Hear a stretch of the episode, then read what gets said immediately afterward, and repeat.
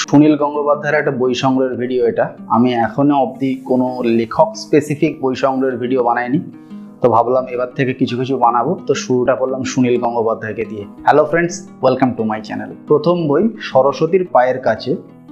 বইয়ের কভারটা একটা ইলাস্ট্রেশন টাইপের এছাড়া পিছনের দিকটা এরকম।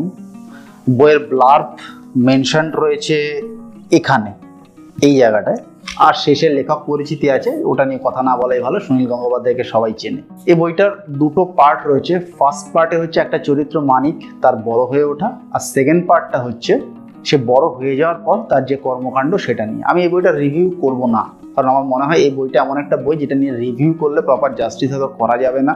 তাই রিভিউ আমি করব না, তাই অল্প করে এখানেই বলে দিচ্ছি। এবার সেই এই বইয়ের যে প্লট সেটা স্বাধীনতা পূর্ব ভারতবর্ষ, তাই ফরিদপুরকে ভারতবর্ষের অংশ হিসাবে দেখানো রয়েছে। এবং আগেকার দিনে গ্রাম বাংলার জীবন কীরকম হতো কাউকে পথ চলতি কোনো মানুষকে সাপে কামড়ে দেওয়া থেকে শুরু করে মেয়েদের সেভাবে স্বাধীনতা ছিল না, খুব বয়স্ক লোকের সঙ্গে বাচ্চা মেয়ের বিয়ে দিয়ে দেওয়া এবং শিক্ষার হার যে খুব কম ছিল, ক্লাস টেন পাশ করা লোকের সংখ্যাও যে খুব কম ছিল, তার সঙ্গে ইংরেজ শাসক এই সমস্ত কিছু মিশিয়ে বইটা রয়েছে, সামাজিক বই মূলত সামাজিকই বই, সেই সময় সমাজটাকে রিফ্লেক্ট করা হয়েছে এবং এই সামাজিক প্রেক্ষাপটে তার উপর থেকে মানিক চরিত্রটা ফুটে উঠেছে।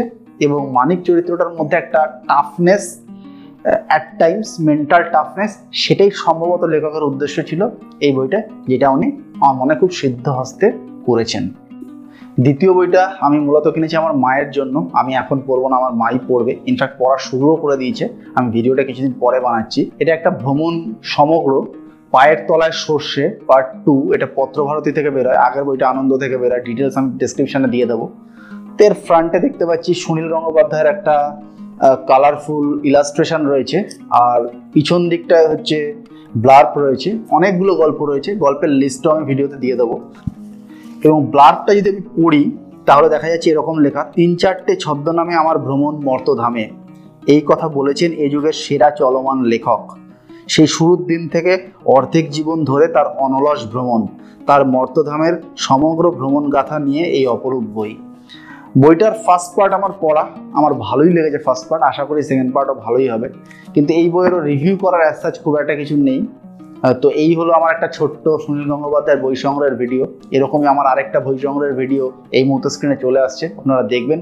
আমি নিশ্চিত আপনাদের ভালো লাগবে। আমাকে ইনস্টাগ্রামে ফলো করুন। এই ভিডিও ভালো লাগলে একটা থামস আপ দিয়ে দিন। আর চ্যানেল ভালো লাগলে সাবস্ক্রাইব করে নিন। দেখা হবে পরের ভিডিওতে ততদিন ভালো থাকবেন।